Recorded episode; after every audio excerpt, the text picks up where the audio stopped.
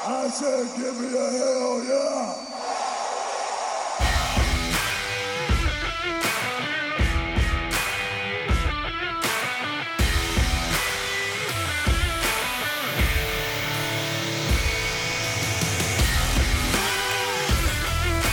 Hi, everybody, and welcome to an AEW contract signing. Green mist spewing.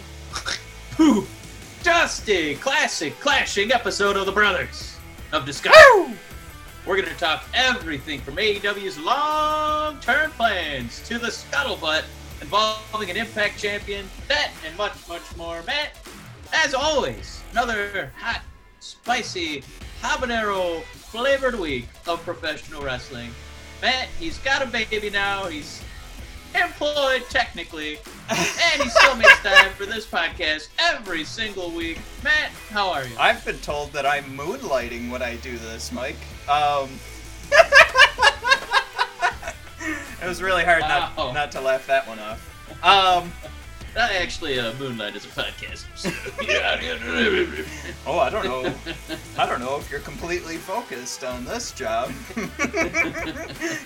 oh, all right. Um, yeah, find us and uh, all my mood lighting work at bodpodcast.com and brothersofdiscussion.com. Uh, you can find our Twitter account at BOD Podcast. Find us on Facebook as the Brothers of Discussion. And of course, our live wrestling discussion group, which is, as such, the live wrestling discussion, uh, brought to you by BODpodcast.com. Uh, and we wanted to. I, I'll say this. I never say this. I took off the Brothers of Discussion label because I thought it was just too in your face, and I want people to feel more welcome and just know that it's it's all about the fans. Like we want. We're almost 400 strong in that group, which is incredible because there's so many wrestling groups out there. So we appreciate 400 people saying we want to listen to what these guys have to say. Um, but yeah, I, and also, Mike, we just hit 3,000 on Twitter, so big props Woo! to everybody out there, and of course, all the biggest, our biggest fans, Lady of a Thousand Four Holds, and uh, Amy Amy. Dalton. Oh, Oh. oh no! well, that's The out there now. out. And Yep. she's not. Yep. She's retweeting everything anyway. If you're following us, you know Amy. Uh, you probably follow her anyway. Um, we'll be seeing Amy actually next weekend. A weekend, uh, one week from now, because we'll be heading out to Houston, Mike. Woo! For one reason. For the Royal Rumble. And I don't know if you got my Facebook Messenger um, message. Did you? I don't know. A- what did it say? voodoo- If it was something I want to do, I probably saw it. If it was something I didn't want to do, I didn't look A at it. A voodoo Donuts just opened tonight in Houston. Woo! Yep.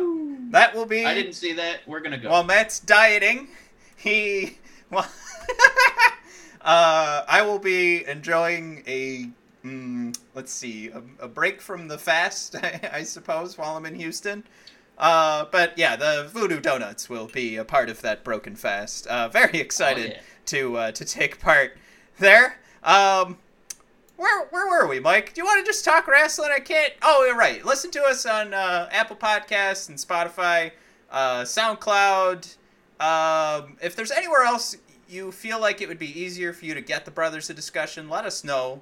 Because we're always ready to adapt and learn and, and grow. We are about ready to jump ship from uh, said SoundCloud and find a new provider of uh, hosting, which I found some good options. So we might just be in a new podcast situation that uh, makes things easier for you. Um, yeah, so let us know. Hit us up uh, at BOD Podcast. But uh, I- I'm rambling now. We're at four minutes, and we got a lot of wrestling to talk. We've got about That's our specialty. We've got about Yep. four hours of notes here in front of us. Uh, Mike, I want you to take it away here on the first point, and I sort of texted you why I think that's proper. uh, it's kind of uh, it's kind of our specialty doing uh, you know ten minutes of promos and then the actual wrestling. You know, it's a real WWE production here. Hey. um, but yeah, uh, kind of somber note here. Uh, rest in peace to Rocky Johnson. yes. Um, the Rock's dead. Um, he's a guy who, uh, you know, not only did he give birth to the Rock, uh, but he actually uh, was a, a black wrestling icon. Because in a in an era, you know, we're talking um, you know early 80s. He's wrestling in the 70s. Um, you know, this is a time when basically you were fighting as your nationality, um, and for him to be out there, kind of representing, for the most part, black culture, knowing how WWE, you know, kind of uh, situated their rosters, and even you know going through today, you know what what kind of uh, uh, diversity they they feature or don't feature. Um, he's out there a guy who uh, was was really athletic. You know, this is when we had the Hulk Hogan's, we had the uh, uh, uh, goodness gracious, um, uh, the Russian wrestler. Why can't I think of his name? Uh, I, I don't know why you do this because I'm in a completely different world, making sure my audio levels are, are set. Um, I've I've uh, Ivan. Um, I know you're doing it. Uh, Koloff. Koloff. Jeez, there we go. So Pete, why couldn't I think of it? I wrote it down too. I've got too many Um, hockey players on my mind, so I was thinking Barkov. yeah, he, you know, he'd be in matches against, uh, you know, that guy, and um, I think Rocky also should get credit for uh, being one of those uh, cross sport, um, you know, wrestlers because you know he's a trained boxer, and even when he watches matches, you know, he always had his um, um, his uh, his arms up in a in a defensive uh, posture. He also had his legs uh, um, kind of flexed all the time. It was kind of his go-to gesture. You know, so he was always ready to throw a fist out there. Um, I think it's definitely something where you can see the Rock started to borrow from him. Uh, Yeah. Not just with the drop kick, not just with the stance. Um, also, one of my favorites uh, when uh, the Rock would have an opponent, you know, on his on his back, and the Rock was upright. He'd do that wishbone maneuver and give you a good stomp right in the gut. That's something he got right from his dad, and um, like back when he was wrestling, it was something that got a big pop. Um, and speaking of pops, this guy, you know, definitely was an overface. Um, he got to wrestle. He didn't get a, a you know, a um, WWF championship, but he was a tag team champion, uh, Tony Atlas. So that was, I I think, just a microcosm of things we've talked about today. You know, or outside of Kofi Kingston, it felt like black wrestlers were definitely held back as far as you know who was at the top of the card. But it wasn't for lack of trying. It wasn't for lack of uh, crowd investment because he definitely had both of those. Um, he was a fantastic wrestler. He was somebody that you know black wrestlers today were um, you know able to kind of point to and be like, you know, this guy inspired me to kind of get to where I am. Um, and so this this is a loss. This is um, you know in an era where we're trying to get better. You know, as far as WWE is concerned, they're trying to get better as far as uh, not just having you know black employees, but actually letting them win and be at the top of the mountain. Um, you know, this is a this was a guy who who who helped pave that road. So this this is a loss for the wrestling community. Um, you know, and our condolences to The Rock. So this this was a this was a tough one. Um, but with that said, Matt, um, you know, rest in peace to him. Uh, we do have to move on as as wrestling is. You know, the show must go on. Yep. And Matt, we're going to pivot away from that and uh, talk about uh, AEW throwing some money around um, and also getting a little money. Matt, what uh, what's the big news this week from AEW? Oh, we got uh, we got we got two big pieces of news, and I think one uh, definitely led to another. But uh, AEW, I really thought what you're going to do is one piece of news was was big and one was kind of like short, and that was going to be a Taz joke. But go ahead. wait, oh, because he's so little. Um, Yeah, he's a little munchkin. All right, Matt, what happened with AEW? Well, they they extend their uh, relationship with TNT into 2023, and also AEW Dark is going to be coming off of YouTube and going to television. Um, I think uh, uh, what was kind of sad was a lot of people went, "Oh my God, we're going to have three AEW shows in a week," because they were counting AEW Dark, and then uh, that's that's the that's the guy that got pulled onto TV. So. Uh, AEW Dark and uh, AEW Dynamite are uh, are gonna be on, on our on our televisions till 2023, Mike. So no matter what happens, I think what like one of the things that's been stuck in our craw is some long term storyline, and I I think there's been a lot of pressure to kind of push out some top stars, and you've mentioned it, like who's been holding the belt, uh, and you know the the reason that had to be done uh, was to get some more of the casual viewers invested, kind of thing like that. I I think this is going to allow the creative team at AEW to really relax. Let's do what AEW does best. Let's start telling these sporting stories. And we actually have, I, I, I do have some fun commentary and, and thoughts about how how great the main event looks right now based on how these these uh, matchups on a week by week basis are kind of lining up and, and what it means for the AEW championship. So uh, all that being said, uh, it's it's all good news for AEW from uh, them receiving money. Uh, on the flip side, they're giving it out to Taz. Hey, hey, Cole.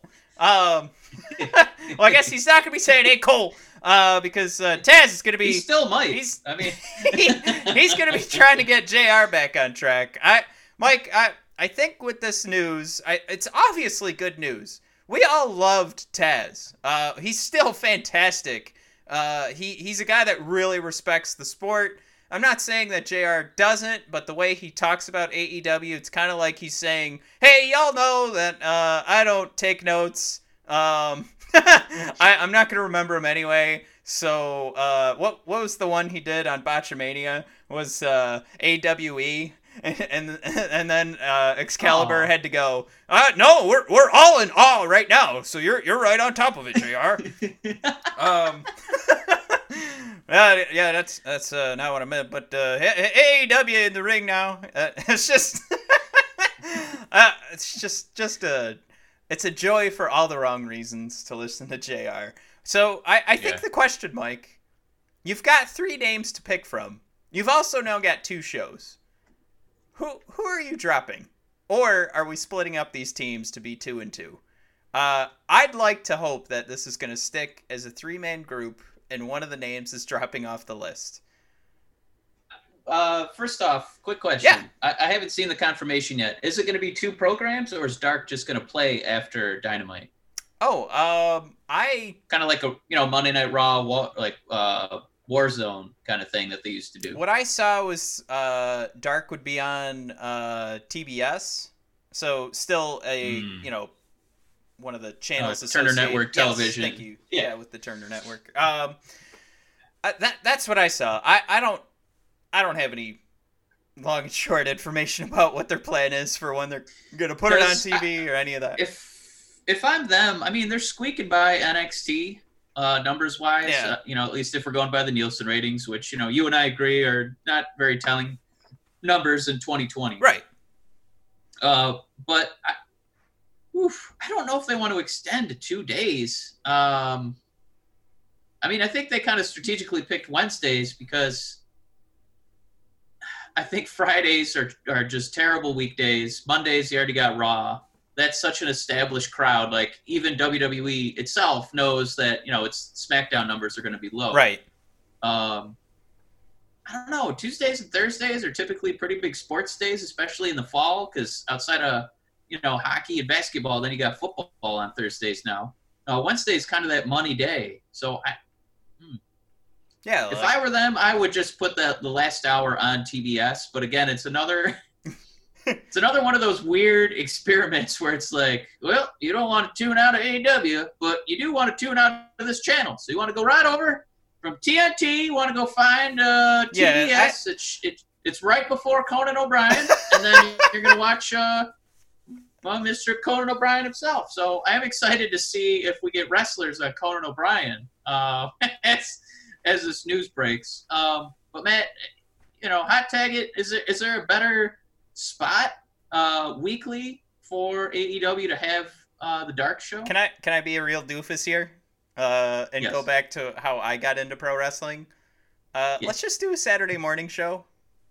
Come on. Oh, woo! I, you know,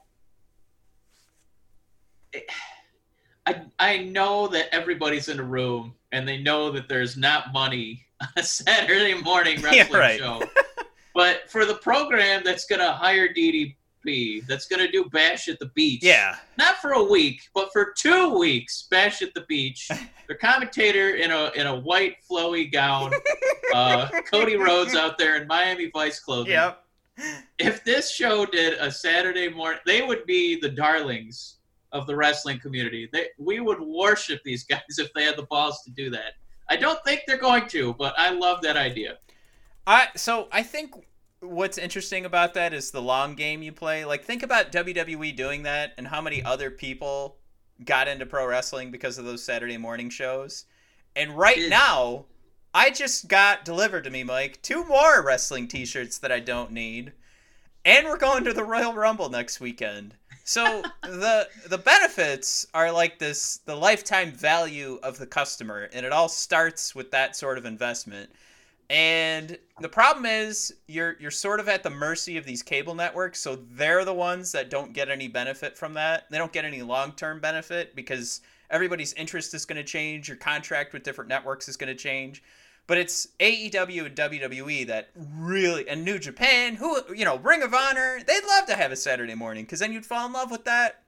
Anyway, Right. um, that is where you start to get those younger viewers. That's where you can start to have your own, like, let's tell the prime time television show that we should, you know, story, sorry, not show, story that we should be telling in prime time. And then we can edit it down and we can make it kid friendly on every Saturday morning. And then every kid could still fall in love with Stone Cold and The Rock like I did.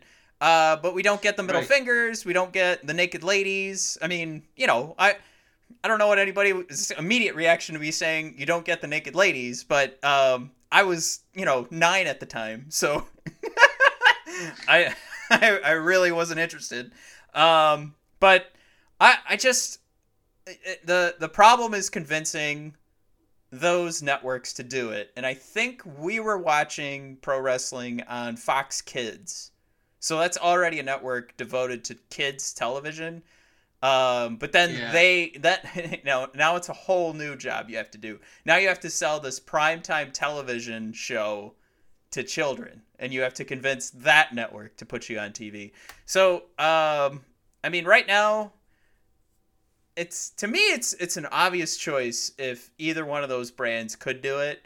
But I think the problem is delivering the message to the separate networks before you can actually get it on television. Yeah. Uh, Yeah, sorry. You're not wrong. I just no. That was a that was a good uh, punctuation right there. Um, it either I don't think the solution is to have Dark, uh, you know, make make Dynamite a three hour show Right. because I think part of the appeal is that it's a little bit shorter as the as the mainstay. I, I don't think we need three hours of a roster that is not gigantic.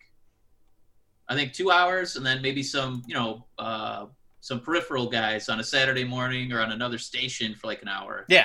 Um, that's probably the way to go. I, I mean, Uh, that, but yeah, that's the um, yeah, that's definitely the the realistic path, right? Yeah. Uh, I and by the way, just want to uh, Taz. I, I love Taz. Um, I, I miss when he was calling SmackDown with Michael Cole. Look at this Brock Lesnar. This guy's uh, he's about 400 pounds. Cole, straight muscle.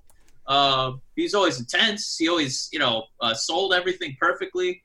Um, he was really good on the on the color commentary because it was like um, you know you get former players you know in the in the NFL booth, and as much as you know you love. Uh, uh, you know, I guess you could say, goodness gracious, you know, the closest right now is like Corey Graves, who,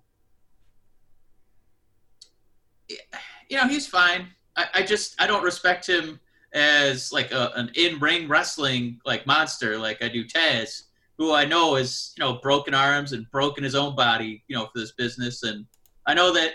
I know saying that Corey Graves is literally broken to the point he has to commentate, but there's just there's a real authority behind what Taz says.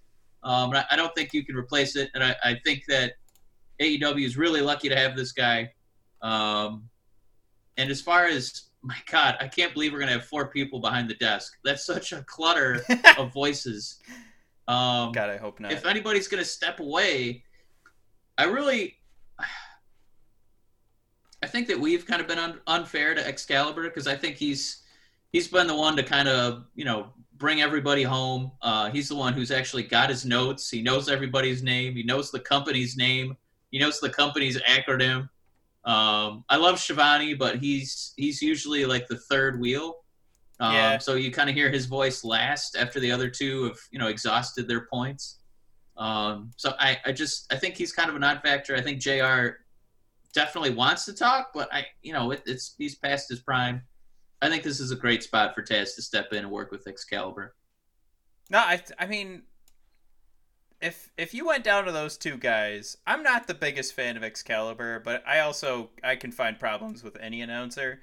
But his his uh his like uh, what do I want to say here? During the match, like he he can call it. He knows what's going on. Like it's not tough for him to keep track of of who's in the ring and what move is actually being uh being thrown down. So to that effect. Yeah, it's like that's they got to play. Remember we talk about um Paul Heyman having people play to their strengths. Yeah, I hate when they put a camera on that guy because he's terrible. But as soon as they take the camera away from him, just have him call the action. I think he's really good at his job. No, I, I, I totally agree with that. I, he he probably is the worst on camera announcer, and that what's funny is you, you figure he, he would have figured out how to use like um what do I want to say here like he, he wears that luchador mask. Like it's kind of like, um, oh my god, I can't think of an ACDC. Jesus, Mike, I can't think of the lead guitarist's name in ACDC. Oh, Angus. Yeah, it's like how Angus Young wears the uh, the the the kids uniform up on stage, and the the interviews he used to do. He would say he does it because if he goes out there as Angus Young, he doesn't have the confidence to do it. But when he wears that that costume, he's like a different person. And all of a sudden, he has the confidence to jump around on stage for hours. And I, I just, I love that. I, I think that's so cool. That, and I think, I thought that's what Excalibur was doing when we first saw him in that out, you know, with the luchador mask. I thought that was like, now I can be me. But I, I don't know. yeah, it's just, uh, you know, it's not his strong suit. Um, you're yeah. I think that you know you do adopt a persona, you know, a little bit, and I, I think that's what you were what you're what you're saying there. So I, I totally agree. Uh, the last AEW move here, Matt, was Brian Cage. Um, you know, we got to fill this roster out, and this is a guy that I know a couple different promotions were gunning for him, and it's it's good news for AEW, especially if they're going to add another hour of TV. Uh, Matt, any final thoughts on Brian Cage? I mean, he's not the guy that.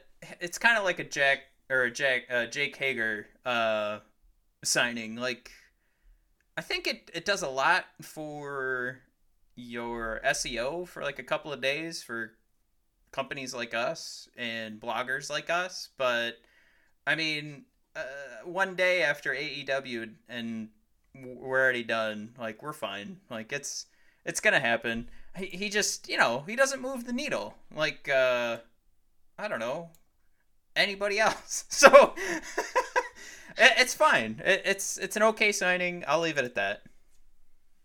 Um, I, I just you know his, his I, I think that you know one of my favorite real names uh, with Shawn Michaels you know is Michael Hickenbottom, uh, but Brian Cage also has a pretty great name. His real name's Brian Button. so if he ever goes face as like a clown, I would really I, I would cheer my heart out for Brian he, Button. He better change his name to Brian Button. uh, man, we got kind of a dark story here. Uh, what uh, what's going on with Tessa Blanchard here? So, she comes out and tweets, "I, you know, women need to be." They need to support each other more, and this this is the night before uh, that she's gonna wrestle for the Impact Championship, not the Women's Championship, the Impact Heavyweight Championship. So this is to be a female winning what would normally be considered the male championship is now just a pro wrestling championship. Uh, yeah. Impact Wrestling, you know what? Good for them. We've we've made the comments where it's like people say a female wrestler and you go, no, it's just a wrestler.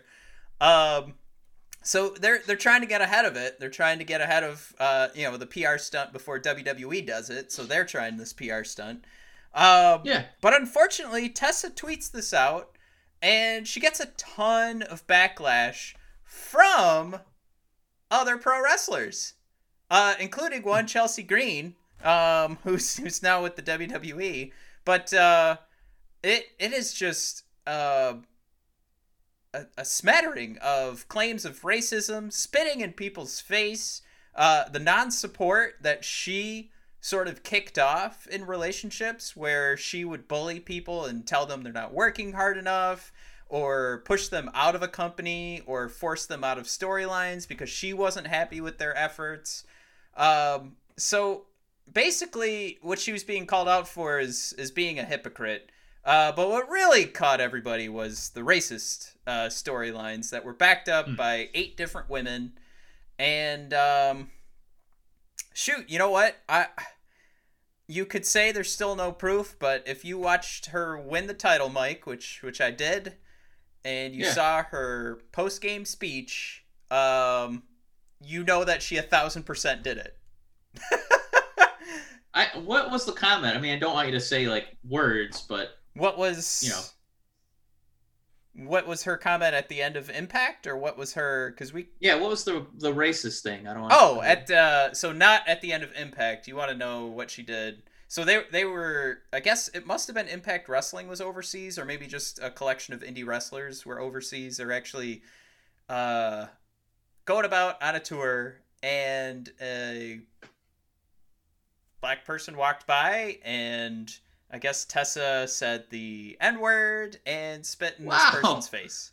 And then this story was backed up um, multiple times.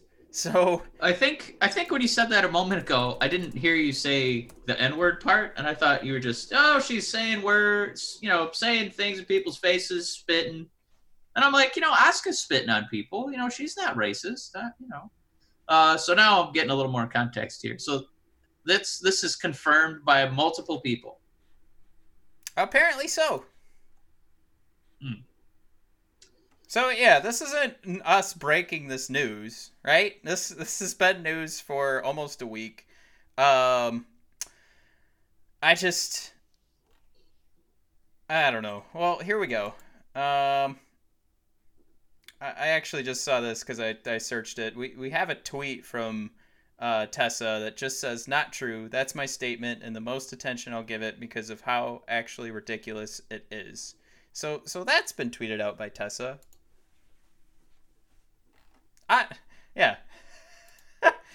I mean, I, I, I don't know what else to do with it, but I mean, you've got you've got some pretty big names in pro wrestling like calling her out. Uh, but you know, that then the next step is uh, you know, the bigger news is Impact just goes right on ahead with their plan, which again, you know, if anything, is is more of a PR stunt than anything. Um, if we're being Hmm. real here, and uh, yeah, now now Impact Wrestling has, based on claims and even her post match uh, speech, which I guess right now I could take the time and try and queue up, but. Um, Mike, I mean, so here's here's what Jim Cornette says. He says uh, we're finally learning uh, how Here's a voice of authority. this is funny because I, I, I thought I actually laughed when I read this because I hate Jim Cornette, but this is the first time in a while I've laughed at one of his tweets.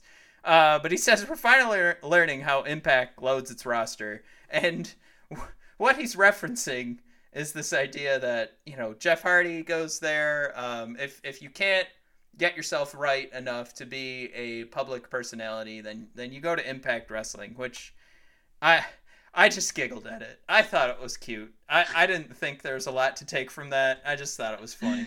But I mean, um, yeah, I, I, I don't know. Um, I'd say the best thing going for Tessa is that the um, uh, talking head on this story is Jim Cornette. if, if uh, you know, I'm not saying that. You know, obviously, you and I aren't there, and we're not one of the wrestlers who are amongst her when she's, you know, after hours being herself. But yuck. Um, I guess you know we don't know enough, but I, I would hope that if she, you know, it does come out that this is true. Um, I, you know, what's really going to happen? I think she's probably going to do a, an apology parade that she doesn't really need, give some donations to, you know, some cause that she doesn't really believe in, and everybody will move on. I, I don't know. It's I'm not saying that you know what she I'm not trying to say if she did is good, but I don't know how much people really care. It's just whenever we find someone who says something racist, it's always you know everybody likes to jump on and go, "Ha! Not me! See, they did it." it's a, it's a weird crowd mentality that we like to do. I, I don't know. uh, I'm not pro Tessa Blanchard. I haven't watched enough of her. I know I know she's a great athlete. I know she's great at her job. Um, you know, you don't get a spot against the men unless you're doing something right as a as a woman. Um, I don't know. I think this is a story that we're gonna have to. We wanted to, you know, bring it up on our show, but we're gonna have to wait and kind of see, um, you know, what comes up next out of this story. Well, let me let me do this too. Um, I, I should have done this from the beginning. It's Chelsea Green says you've consistently put down, bullied, and belittled countless female coworkers, including me. Is that support? So this is to Tessa's tweet. Hey, women, try supporting Yeah. one another. Cool things happen. Allysin Kay, who you and I saw live uh, at, at right. a wrestling show here in, uh, or or not. I don't want to say here in Detroit. Um, where was that? Some some Uh, city. South Detroit. Yeah, some city right. downriver. Yeah, Remember when you spat in a black woman's face and called her the N word in Japan? Was that you supporting women in quotes? The audacity of this tweet. Then Chelsea Green tweets out a GIF of John Mulaney saying, I remember that. uh, Priscilla Kelly says, Remember publicly putting me down on Twitter last year for something that didn't involve you whatsoever? Then continuing to drag my name to other people for it? And then she said Pepperidge Farm remembers, um, which that's pretty funny. Um, I I just Wow. so there's two sides of this too. Like we also have to think like she's about to break ground for something that on television no no woman has done, which is take uh you know the men's title and hold it because she Right. is the best according according to a lot of people who watch Impact Wrestling, the best wrestler on that show. Um, could be just some ladies being salty about it and and preferring that they were a part of it instead of her. But um, I don't know. It's just there was a lot of people. The timing of I it was know. bad. I, think that's safe. to yeah, I mean, yeah, I, I I appreciate you know you playing kind of devil's advocate, but man, those ladies kind of jumping out on Twitter with uh, those posts that that didn't uh, you know pull any punches. Oof, doesn't look good for Tessa. Well, yeah, I wish I. So while you were talking, I was trying to queue up like the quote of of what exactly Tessa said, but so you know, I, I read the tweet that she did where she said, um, "No, uh, not true," and and period, uh, as as her tweet goes. But after the match, when she won, and you know, in front of a hundred people at the end of this Impact pay per view, she Yeah. said people make mistakes oh, but she boy. never apologized for anything and the the the words of people make mistakes is an admission of guilt in my eyes right Yeah, um and a lot of people turned on her actually after that and i think people are like we're so reactionary so we see the tweet of her saying not true so now the story's turning again. But um her saying people make mistakes in in her speech and then kind of drawing tears as she's delivering the rest of this promo. Um an apology should have followed. Um say that people make mistakes and i see now that that was a problem. I see why this is more than just a mistake i can see how this can affect me. I can i see how this may affect all of these people that collect a paycheck from impact wrestling. And now i'm the leader of this brand and all i have to do is apologize. None of that happened. So either this uh in my eyes the words of people make mistakes maybe she's referring to chelsea green and Allysin Kay but yeah, maybe. I severely doubt that, and then I think she got coached up later by a legal team on what to tweet out. But um, yeah, it's just this is a messy, another mess for Impact Wrestling, uh, formerly Tits and Ass Wrestling, and uh, it's Uh-huh. just another reason for me to never ever want to tune in. The only time these guys are in, like, on my radar is when stuff like this happens. Like, um, they have when they have guys like publicly quitting after a match, like yelling at the camera at the end of a pay per view. I'm all for it, but uh, like Yeah. sitting down and watching this on a weekly basis, um, I'm fine. I'm good. I, I think this is just more proof. And and you know Yeah, we, I- we've seen the problems now with Ring of Honor wrestling.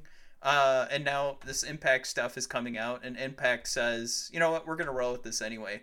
I think we're just seeing what the problem is with these these companies that people get behind instead of getting behind the pro wrestlers. And what happens when they just absolutely have to put on a show instead of saying, you know what, we can't pay people, you know, we don't have enough money to support if there's any injuries, you know, we can't support you if you are injured long term. We should probably shut down. No, it's just this what can we do today? Can it get done? Yes? All right, then fine, roll it out. I don't care what the, you know, what the costs are. And sometimes the cost is human life. Yeah. Um I mean that's that's what happens. Like, uh, uh, I'm gonna. Sorry, I didn't want to cut off your point. Go ahead. I'm sorry. Oh, go ahead. I already took a drink of something. I'm good.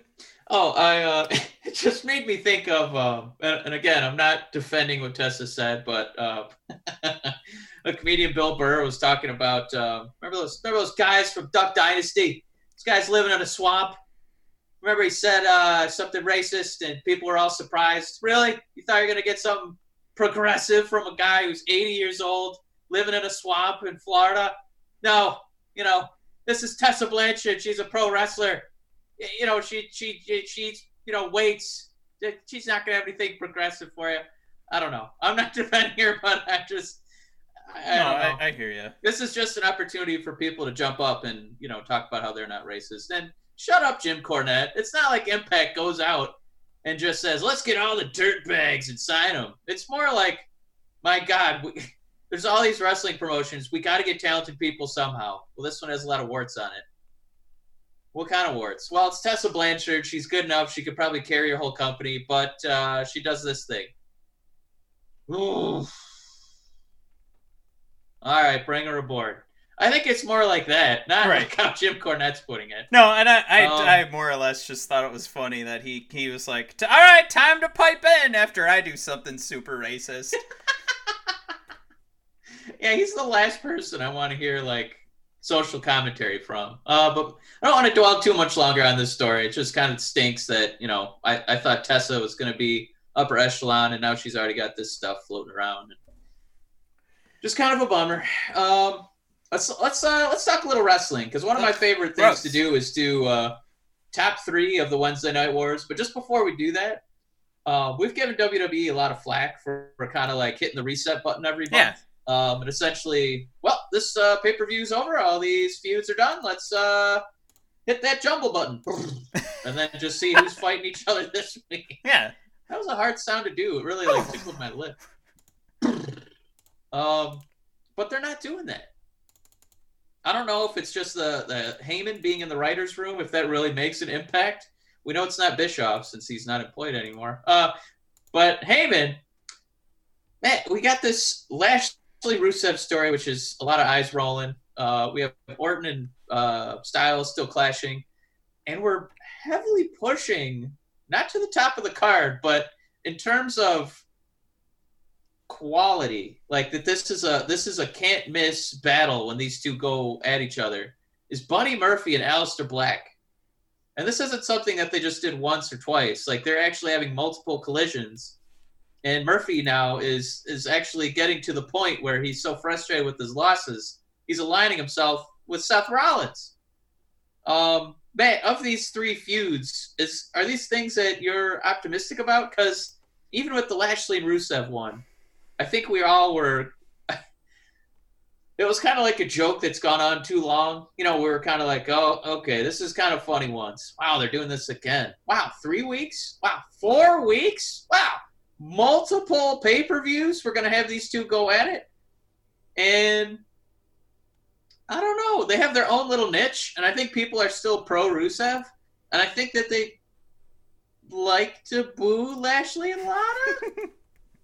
um, and then Orton and Styles, it's it's just kind of its own thing. These are just two great guys who have not really had you know like a one on one you know like uh, send off match. Um, but yeah, Matt, how do you feel about that? Do you do you think that that's a, an accurate assessment there? These these long term storylines, and what is the benefit for WWE doing this? I so I think I think we all love our long term storylines because uh shoot we we tune into our Netflix shows and binge watch, eight hours of the same show because we're so addicted to, to what could be going on. And and shoot, you know what? You and I are huge fans of movies. We like our long term story. Um, so we like to. That's just what humans do. Like since the beginning of time, we've been telling stories, and they need to have meaning. And to have meaning, sometimes in pro wrestling they can't just be a one nighter like those get boring. You only have so many one nighter stories but there are stories that can be told over a long period of time. Ah it's just like the human psyche. Like this is how we process words. This is how we process like since we start processing words this is this is uh, gonna get too philosophical and um, psychological.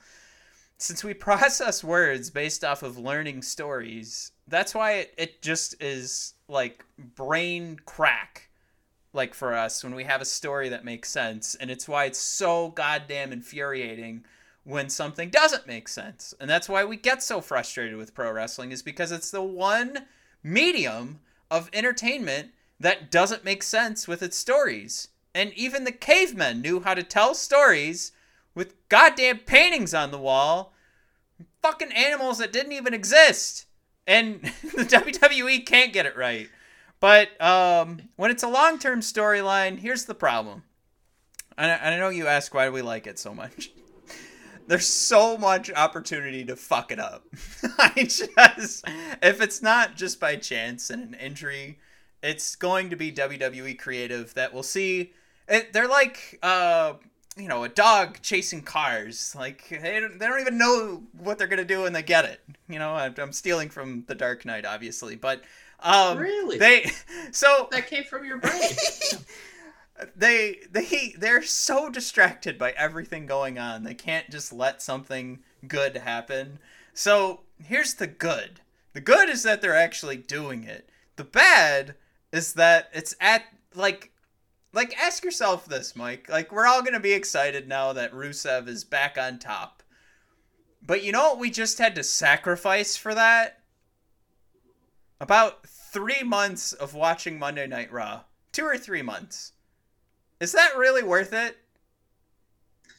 Was there a better way to do I- long term storytelling than to have us watch Lana and Rusev and Bobby Lashley air their dirty laundry on TV? I mean, this. I mean, it's it's not Once Upon a Time in Hollywood. You know, I'll I'll, I'll give you that. It's not The Irishman. Mhm. Uh, but what I do think is that what what they're doing is they're they're making something memorable out of these feuds because so often it's kind of like we have these two established characters. You know, they're they're gonna you know bump into each other for you know four weeks and then it's over.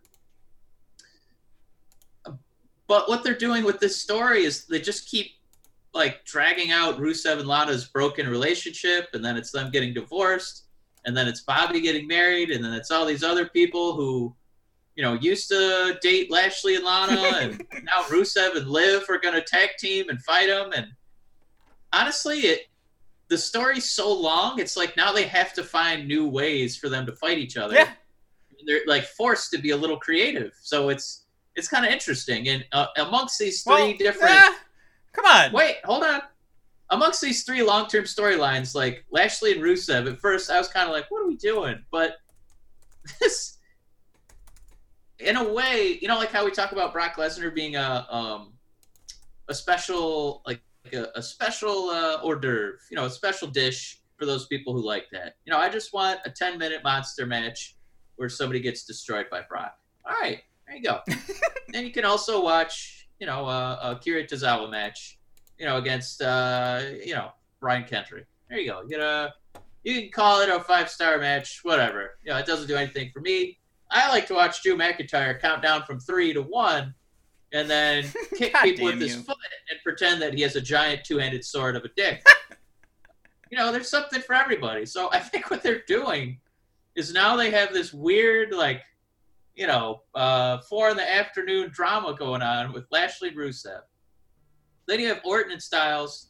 It's just two, you know, grizzled cowboys who've been in the Wild West for 30 years and they finally crossed territories. And now only one of them can stand. And they're both really good at their jobs. They're both at the end of the dusty trail, and only one of them's going to be standing tall. But you know, then you have Murphy and Aleister, and it's just uh, I'm gonna kick your fucking ass, and it's just that for 20 minutes a piece, and the crowd can't get enough because it really seems like honest to god violence whenever these two are fighting each other in the ring. It seems to transcend past traditional professional wrestling and into something that could legally be assault.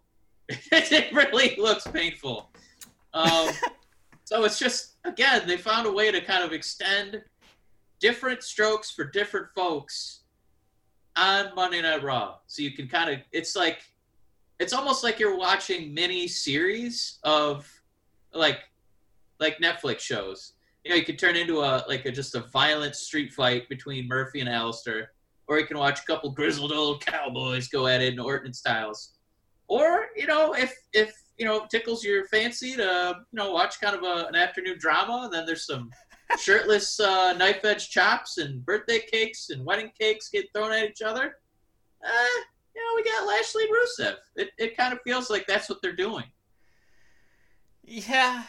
I mean, there's obviously positive ways to paint that story, Mike. I just honestly tell me this, and as much as I love Rusev, what was the last feud he did before Lashley?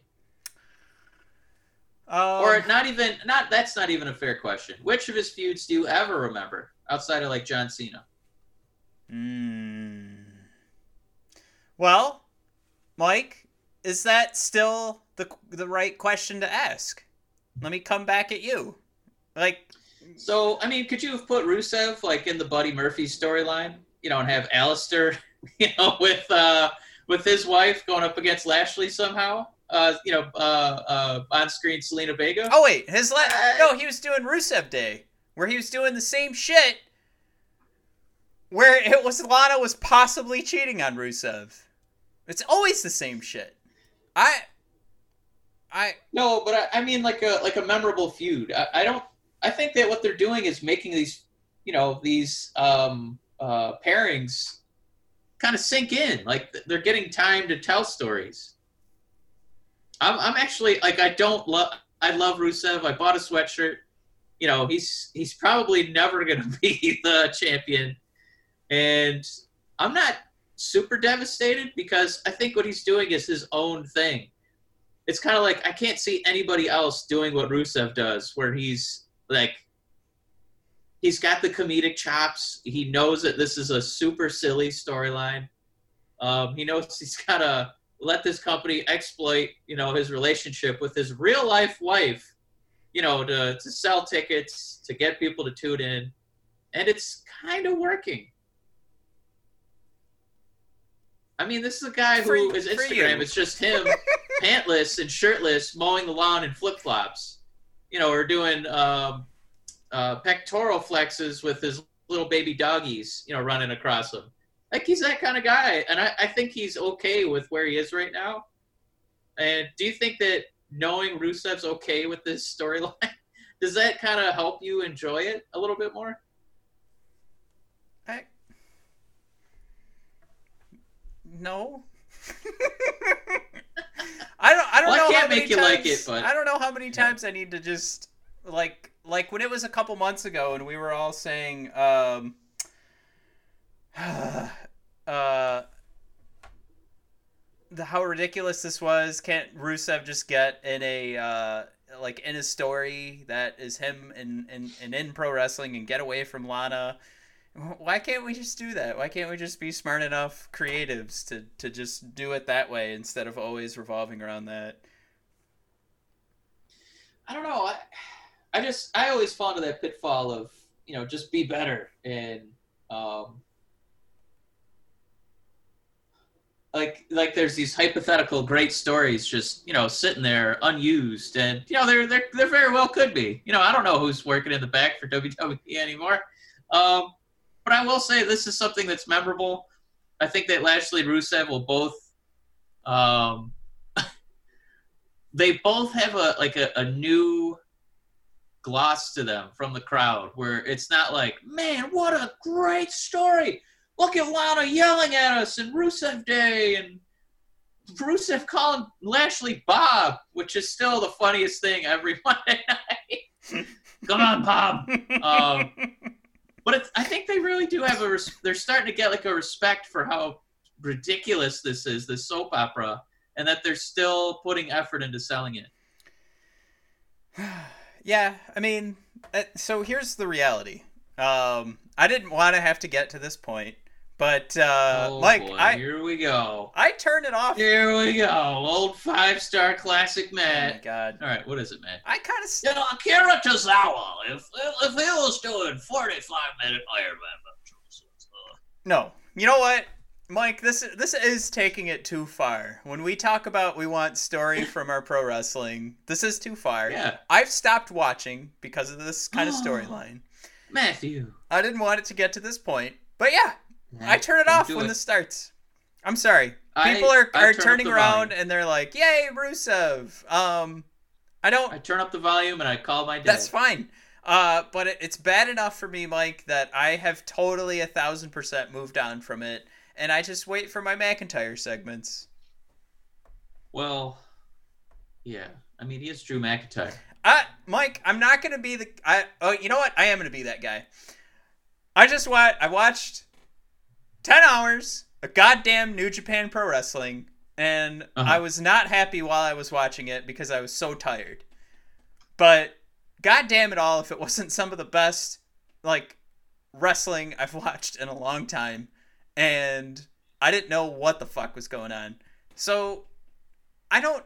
I don't think Bobby Lashley's that great at pro wrestling, so I don't need to see him in the ring. I think Rusev is really good. So how about we stop dicking around?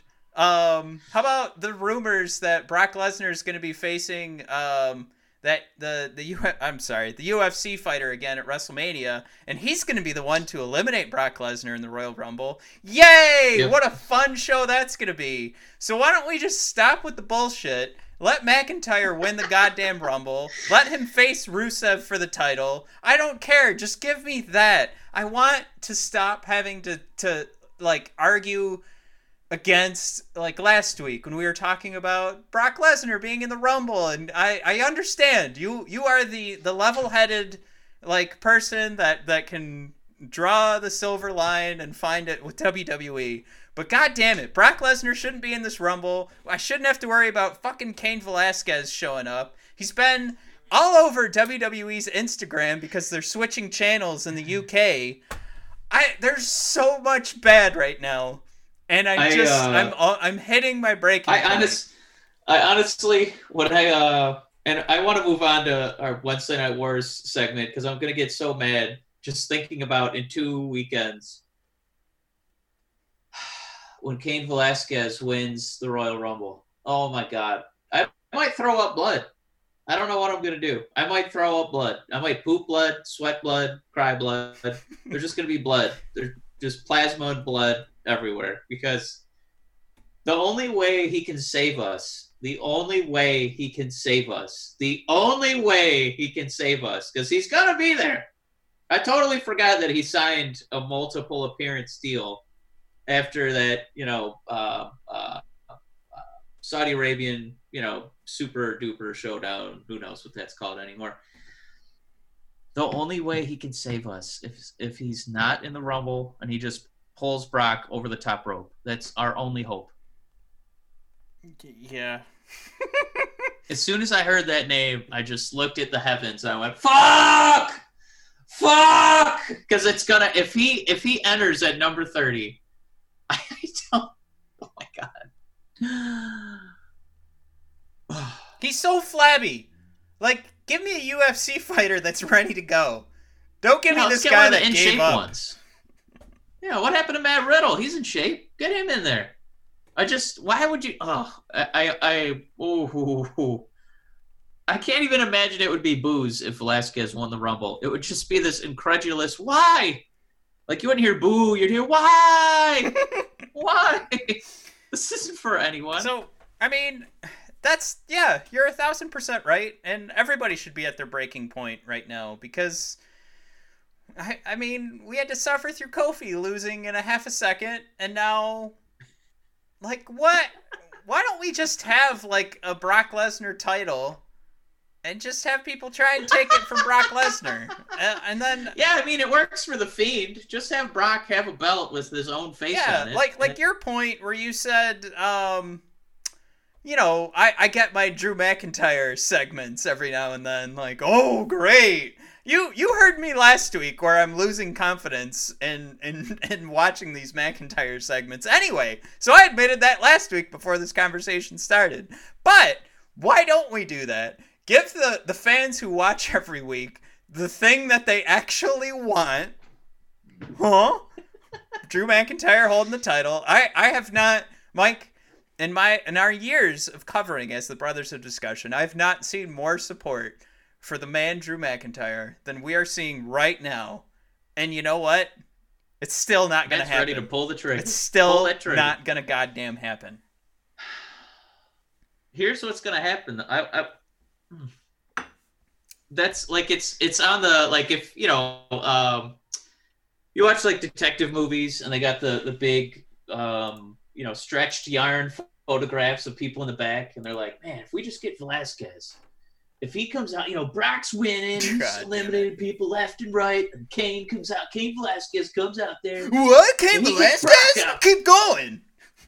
I know, I just got these great ideas. They're just popping out of me. And he eliminates the beast, Brock Lesnar. And then Drew McIntyre comes in with the glamour, but Cain Velasquez grabs his leg, snaps it in two, throws Drew over the top rope, and then we can see Drew go, oh, that crowd is gonna lose their minds. It's gonna happen. God, I- my my stomach hurts. It's oh, it's gonna happen. I pissed myself in anger while you were doing that. So I hope you're happy. I, you know, we were reacting to a post in the Facebook group, and we got to move on because this show is getting long again. Um, when I said there's almost undoubtedly Charlotte is going to win. She's not really been talked about. She's Charlotte. Uh, we've already given the women's What? Royal Rumble No. to Hey, Asuka hey. and Becky. No, we just had to watch her win some bullshit uh, feud with Sarah Logan just to help her build herself up as the person we already know she is. Here's more bullshit that this stupid goddamn company threw at us was a two week long quote unquote feud where Sarah Logan just got trashed in a match. Absolutely rolled. And then she just sits on the ground and Charlotte asks the ref to go get her robe. Sarah Logan was just qualified as a non-qualifier. like that if anything, I like that that feud was so infuriating because all they had to do is have Sarah Logan roll up Charlotte and Charlotte could get over Sarah Logan in the Rumble, but help build Sarah Logan just a little bit. And then I asked on Twitter, was this something that is like does this mean Sarah Logan's going to toss out Charlotte or does it mean nothing? And the uh, the tweet blew up with people responding, this means nothing. Charlotte is still winning the Rumble. None of this mattered, and Sarah Logan just had to take two straight losses or look like a, a, a crash test dummy for two straight weeks. I I I will fight you on that point, sir. And I have let me do my my little I have my glove in hand. Thwap thwap. Hey, what point are you fighting me at? What are you talking about? You said about? Charlotte hasn't been talked about. yeah, she, she hasn't been like you know main event stuff. She's kind of been on the side. She's fighting Sarah Logan, Matt. I I I, I rest my case. Okay, if that's your point, then that was your point. But I'm just saying, like, she's not out there fighting Bayley. She's not out there fighting, uh, you know, Becky. She's you know kind of been doing her own thing against Sarah, and uh, it's uh, it's kind of a classic uh, smokescreen tactic. I- you know, right around Royal Rumble season. Who's pretty good, but we haven't really talked about him. it just That's why. it angered me. that's why I felt good about McIntyre until I realized that Cain Velasquez isn't played by WWE. Oh yeah, Woo! isn't that fun Man. though? Remember that great match they had? Woohoo! Can't wait, I can't wait to see that again. Mike. I'm And telling again. you, go watch Wrestle Kingdom 14, and you'll fall in love with Naito as I did. And that wasn't even the best match, but Matt, let's talk about some of the best matches of the week. Ladies and gentlemen, it's the top three from the Wednesday Night Wars. woo! Hey, that was perfectly timed. Uh, Matt, you were punished this week. you had to watch AEW. I really liked Uh, it. I do too. I don't know why you trashed it in weeks previous. Um, and I got NXT. Um, Matt, I'm gonna let you start off here. Uh, top three moments, going three to one. Matt, what was the number three moment from All Elite Can I- Wrestling? Can I just say Dynamite. too? Like no, I can't. was so mad at the WWE. I said week. no. All right. NXT UK Blackpool.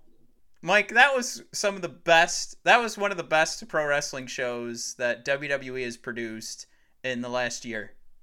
I fucking love that You show. didn't like the last 16 days? what? Because it's the new year. No, in the last year. So that goes 300. Oh! That's a oh! rolling year comment. That's 365 oh, rolling days. year. Okay, I was doing it like a mortgage. Like, you know, we started the new year. All right, so Matt, There's still ahead. rolling years and mortgages. No, man, it's one and done. No, All right. you have there's every year before and after it starts. Um, Not if you're smart. Get that, get that payment up high. no, you because know? see, in mortgages, they will tax you even if you've only had your mortgage for like a month. So there. Yeah, I- I won that argument. Payments, you only pay one of them. Uh huh. Anyway, cash payment. I just So now Matt, at the end of the show, wants to bring up NXT UK Liverpool. I think it was Blackpool. I mean Blackpool.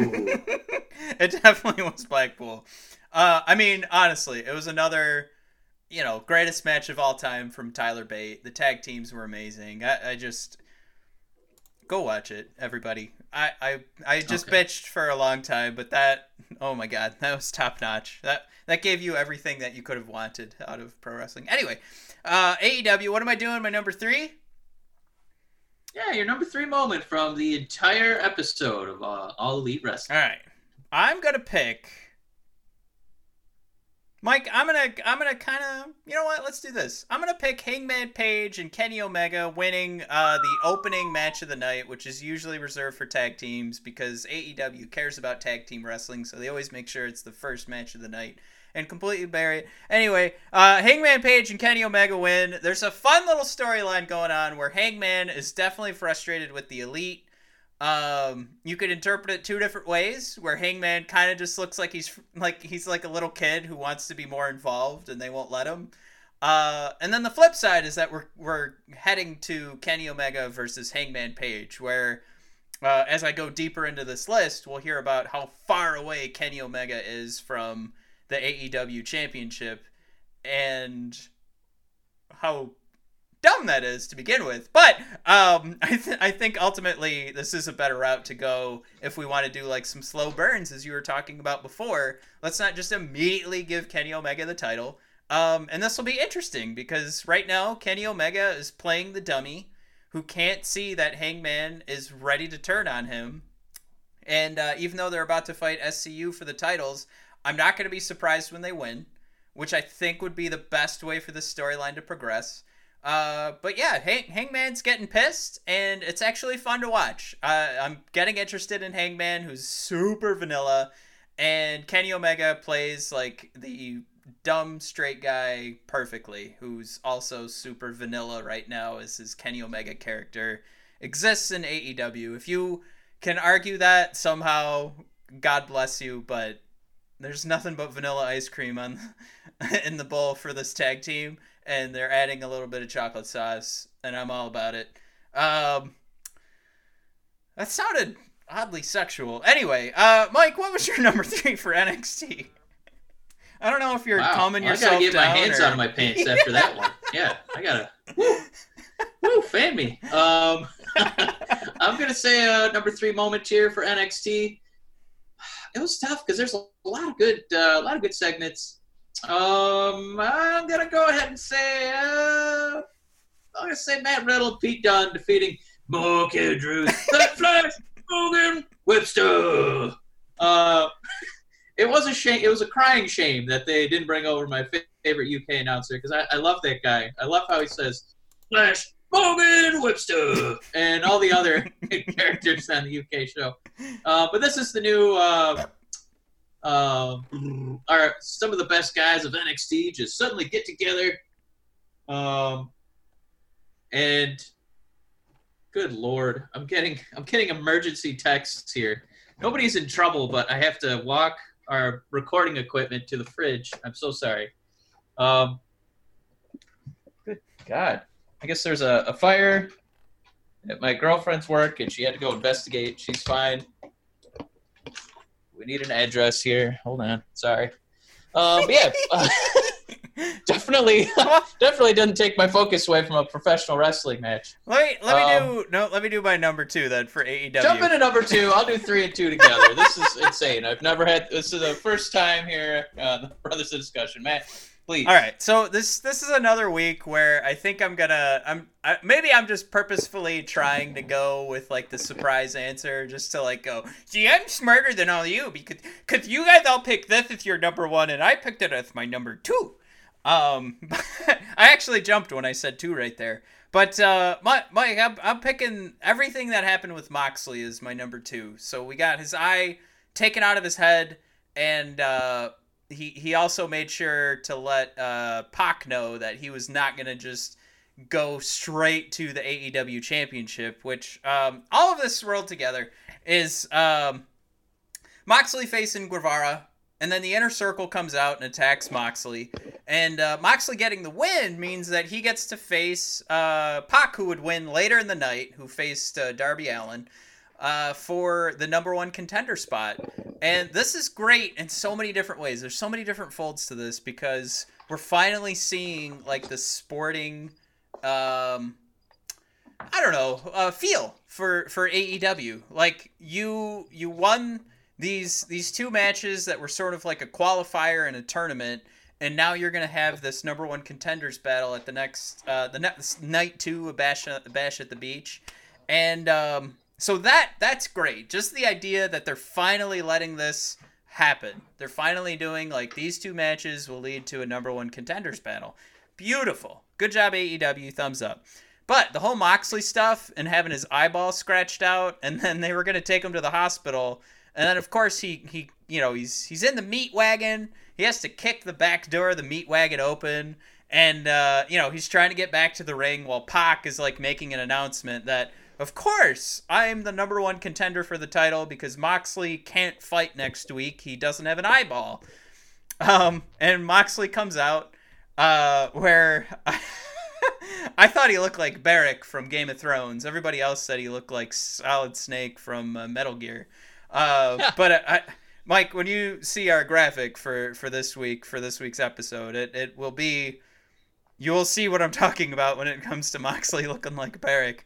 Uh, but he comes out with his one eyeball, tells Pac that he didn't get away with anything, and you know, you know that Moxley's winning next week. And here's the thing about long-term storytelling, Mike. Like this is where it gets good, where they've been building up this feud of Moxley and Jericho, and this is when you want Moxley and Jericho to happen, and this is when it's gonna happen. So even though Moxley's down an eyeball, there's no way he's losing to Pac next week, and nobody has a problem with that. Like when he gets that pin, the one, two, three, that arena, or I guess that ship where they're filming it, is going to absolutely blow up. Now, here's here's the new point to this, the new little wrinkle. Moxley with one eye. Now he looks exactly like Beric from Game of Thrones, but they're at sea. If he does not show up dressed as a pirate, what the fuck are we doing watching this medium of entertainment? This is pro wrestling and should be silly when it counts. They're at sea, he has an eyeball. Come out there in like a captain's jacket and a pirate hat and just own it. Oh my god. what a waste if John Moxley has one eyeball and he's not dressed up as a pirate next week while they're at sea. Please God, tell me that's to happen. Anyway, uh that that is uh that's my number 2 for all of that and for what it means for next week. It's good storytelling. It was great wrestling. I mean, it, it kind of rolls in the the Pac and uh, Darby Allin match, but that's super cheating for me to say. Well, it's three segments, um, plus two matches, and then uh, then it's good. So that that's that's my number two. Uh, Is yeah, if he doesn't come out as a pirate, I mean, yeah, exactly right. What are we doing here? This is we're just screaming for pirates. Uh, that's what I want. Um, Matt, uh, crisis averted. Everything's okay over here. So thank you for uh for kind of taking the reins for a few minutes. Um, NXT, yeah, what a show. Uh, so yeah, we had Flash, Morgan Webster, and Mark Andrews. They they lost. Um, which was kind of a bummer because uh, you know it's one of my least favorite things when established tag teams lose to haphazardly put together superstar teams. But you know, I get it. It's Riddle and Dunne. I get it. But I'm not gonna make my number two match be the Grizzled Young Vets as much as I love them because I don't think this was like an A plus plus match. Instead, the match that kind of blew me away here at number two was Lio Rush, Swerve, and Tyler Breeze. Any match where Tyler Breeze is the big guy is uh first of all just incredible to see who was he fighting. Um but it really gave me a reminder of like man what a talented guy lio rush is and what a bummer that that dude is three and a half feet tall. Like it's it's it's like it's like he's the rock in kevin hart's body. Like he's literally uh, like the Jumanji movie. Like I, I feel so bad for him because he'll never ever be a mega superstar but he works so damn hard. He's so talented. He's so flexible. His moves are so fluid. Um, and he's so creative in the ring. Uh, with essentially he's doing like springboards, stunners. He's doing stunners off the bottom rope when people are whipping him out of the ring. He'll bounce back into the ring with his butt and then stun him into oblivion. Uh, he'll do you know six star frog star splashes where he's basically bonking his head on the roof because he jumped so high. Uh, but he didn't win. Swerve won as NXT develops yet another young megastar. Um, I, I don't know if he's going to be as you know top flight as you know uh, guys I just mentioned like Riddle and Dunne, but um, they're certainly going to try. Um, and he's a guy who, again, another hyper athletic talent who is not even anywhere near the top of the card yet, but it's just the NXT depth got to flex its muscle last night. And Matt, it, it still is incredible as that triple threat was to see who gets to fight uh, Angel Garza at Worlds Collide for the Cruiserweight Championship. It was not number one. Before we get to that, though, Matt, what was the number one moment from AEW? Number one for me, easily, was another promo from Cody Rhodes, knocking out promo of the year here on January. It was January fifteenth. No, I, I just I can't get enough of of Cody and MJF, and I tweeted out last night like Cody is so good at promos. It's insane that he has to overcome arguably I, I would say it's definitely in the top two of like speech impediments and and for someone that half their job is public speaking Yeah. he still gets over. And it's He's honestly, met like the wrestling James Earl Jones. I, well like this lisp. Can you believe it? He gets over with a lisp. And he's a public speaker and he's supposed to be a tough guy. I'm I'm not trying to make fun of people with lisps, and I tweeted this out last night where I said I'm not trying to be mean, but think about society. Think about how like people react to lisps. Um, as I try to as I as I lisp through this, but it just it doesn't go over well. But I I feel like like Cody is so just and, and and it's obvious, right? I mean, we've all been saying this for years. Um, this is a guy that it's in his blood, but God, he is so in line with what is going on with pro wrestling right now. I said he could be deaf in one ear and have a stutter, and he'd still get over. I I just uh, and I really took it over the top there. I hope nobody was offended by that, but I was offended. that guy just gets it. And I, I know I'm not you know, like, am I am I the first person to say it? No. Am I super late in saying it? I've said it before, but th- th- last night's promo was another gem. Um, he may have faltered once with his timing, and that all we do with that is just go, oh well, that's not his best promo of all time, but it's his best promo of uh, you know of January 2020. Uh, it might be one of his best of 2020. but um, you know, he he he's selling this story of hating MJF. There's a really ridiculous um, stipulation going on where he's gonna have to face 40 lashes. Uh, he can't touch MJF, but he delivered this great line of like, "I don't need to hit you. I'm in your head. You delivered these stipulations because you're scared of me." It's it's just it's perfect. And so much of this just feels like Cody Rhodes is all over it. There's nobody really like in his head going, "All right, you got to say this." This is just all Cody Rhodes. Um, and I, I think a lot of it comes back to like like MJF could represent everything that was going on with with uh, WWE reacting to AEW. Like it's almost like MJF being the rich kid is the spoiled brat of the WWE uh, who has all this money to throw around, so he hires like a bodyguard. And Cody Rhodes is trying to overcome this, and and everything he's saying is almost like it's it's coming back at WWE. Uh, I'm I'm probably way overthinking this, but you can see those elements of how he's talking to MJF and like these 40 lashes are going to be like these other shows like NXT going head to head with AEW uh, the pay per views that are going to try and compete with with AEW. The amount of money that Fox throws at WWE and AEW gets a small, tiny fraction of that from Turner Networks.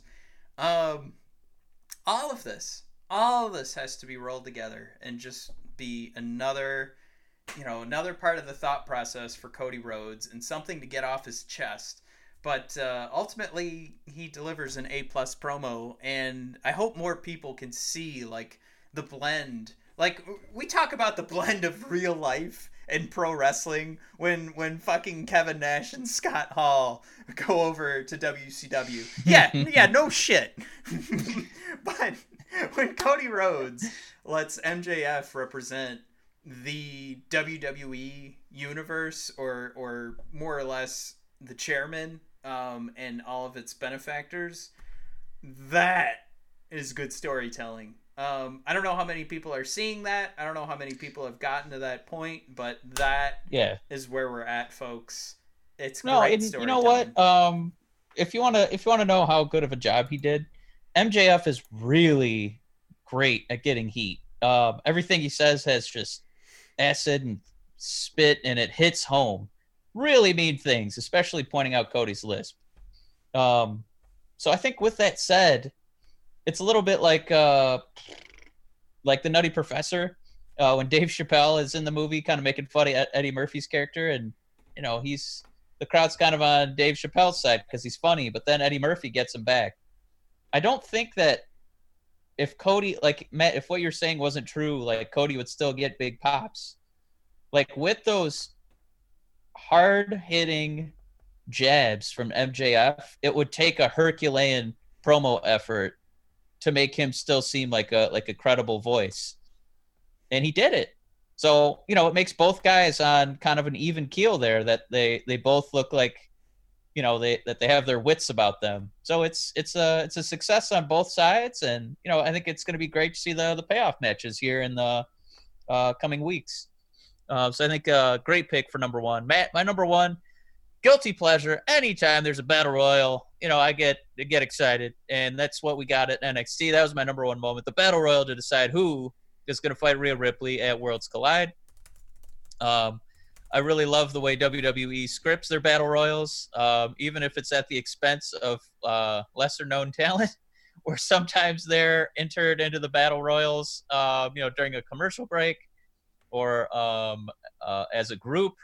Uh, so what that means though is that when you do get music, you know that's your cue to pay attention. And this was one of those instances because the last person to enter, enter the battle royal was Shayna Baszler, and the crowd was like, "Oh no!"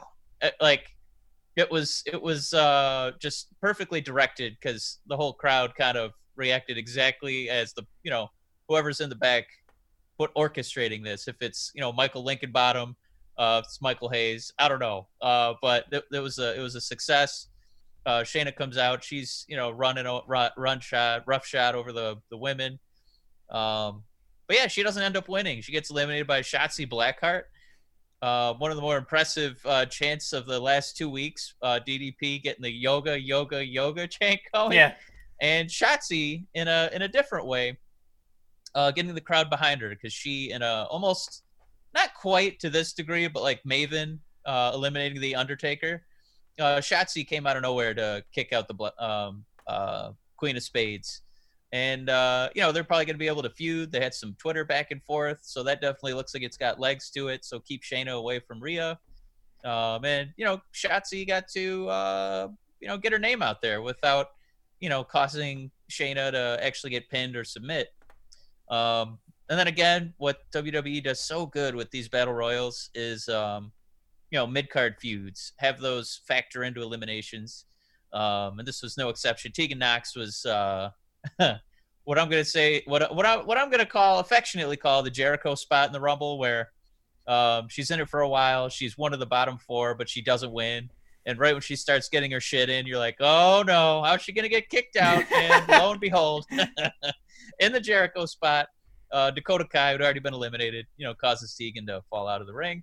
Uh, the only kind of weird blemish was the finish. Um, because our bottom two was Bianca Belair and Io Shirai, and Io, you know, as you know, has been you know fighting as a heel uh, past couple months. Um, kind of they reworked her music a little bit, reworked her gear. Um, her moveset was a little bit different. She's still the genius of the sky, but not relying on that as much. Um, but they were hot for Io with all those efforts. And I think when Bianca eliminated her with one of her overhead power moves, it's an impressive sight, but uh, hmm, just kind of a weird uh, booking decision there to have Bianca go over because I, I don't know if people are clamoring for that that match, but I got to think that it's because they're saving you know Io and and Rhea for something bigger rather than you know an event called Worlds Collide. It I I gotta hope because uh, you know to be that over um, and another way to call Io um, another Jericho spot where you're just over no matter what you do if you're a face or a heel. Uh, that crowd wanted her, and that crowd got denied. So, in classic Rumble Battle Royal fashion, the one we wanted to win didn't win. Um, but know, we'll keep watching, and uh, yeah, if you get 15 minutes, this was this was a fun one, especially because you got some Kacy Catanzaro um, gymnastics tricks that kept her from you know staving off elimination. It, it was uh, exactly what I like. It was fun. I I am one of those people. I desperately wanted my Io to take the win, but uh, here we are. I uh, I was I was I was pretty disappointed by that, but um, I think I think your point is what made me sleep last night. Was just you know what this isn't the right pay per view. She should win it somewhere bigger. She should get that opportunity to really show off, right? Instead of it just being this Worlds Collide where they last year they filmed it at WWE Access, so I don't know. I don't know if that's the same way they're doing it, um, right? But anyway, why would we believe anything else at this point? I don't know. Matt, we ready to ride off into the sunset? We are. I, I'm putting together our, our graphic as we speak for today's episode. I'm pretty excited to share it because I love it so goddamn much, and I can't wait to put it online. Um, but yeah, this this this was an opportunity at least for me to vent a little bit. So I, I appreciate everybody uh, taking a moment to. Uh, and my God, Matt, next week is the Royal Rumble preview. Yeah, what the what the fuck are we doing? Let, let's give our let's give our pick a week a week before, right? We have to. I I, I think we kind of did earlier, but I'm picking Charlotte Flair and Cain Velasquez at this point. Shit. Um. Well, okay. Here we are. Um. I guess. I mean, I was kind of gonna go the same route, but uh, I'll pick. Let's uh, say this: uh, Cain Velasquez doesn't enter, and he just pulls Brock over the top rope. Realistically, who's left standing? I God, I hope it's Drew McIntyre. Here's here's what's actually gonna happen. We all do, man. We all do. Three, two, one, Claymore! Mike, here's what's gonna happen. Cain Velasquez wins the men's rumble, and then uh, Ronda Rousey wins the women's. Uh, simple as that. Oh, It's been booked. You know, I, that is not the dumbest idea. I oh mean, oh my god. All right, tell me why. wow. Well, I think because Charlotte at this point is the biggest threat. I, I don't think anybody's even close to being a contender like she is. But for Ronda's music to hit, I think the crowd would kind of lose their minds a little bit. Like the opposite of the reaction that Cain Velasquez is going to get when he comes out at number 30 and embarrasses himself, tripping down the aisle, Titus style, and then he still rolls in and eliminates Brock with one punch. Uh, well, yeah, I, I totally see that going down. Um, I I will say, uh, everybody who's a Brothers of Discussion fan, if you are attending, we would love to grab a beer. Either uh, let's plan something for Saturday night or Sunday just before the Rumble. Uh, I think I think that would be a ton of fun. So if you guys want to just reach out on Twitter, just go ahead and send us a message. You don't even have to DM us. We we have an easy time sorting through all the messages that we get. So, so don't worry there. Um, but yeah, uh, I think that would be I think that would be some good fun. So we'll, we'll reach out again next week on the show. Uh, but but yeah, that that would be fun to talk some wrestling. Um, there's there's a Voodoo Donuts, but we know there's plenty of bars nearby. Uh, but Mike, I as for all the shit talking I did uh, today for WWE, I am super excited. So uh, here's here's to the Rumble not being as bad as, as I painted it to be. And uh, Did you just pour one onto the ground? Because uh, okay. Um, yeah, I, oh, I think uh, I'm just so nervous. I felt so good about McIntyre last week, and now the realization that Cain Velasquez is alive has broken my soul.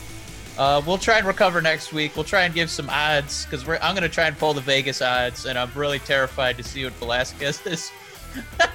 what his two to one odds are going to be come next Sunday. Jesus. But Matt, let's try and stay optimistic. Maybe something nice will happen for once. You never know. Uh, let's go off into that sunset, buddy. Uh, yep, that's it. Uh, follow us on uh, the Apple Podcasts and SoundCloud and uh, Spotify and Google Play, and uh, we hope uh, we hope that you'll let us know how you feel about the show and uh, keep listening and meet us uh, meet us in Houston. Bye, everybody.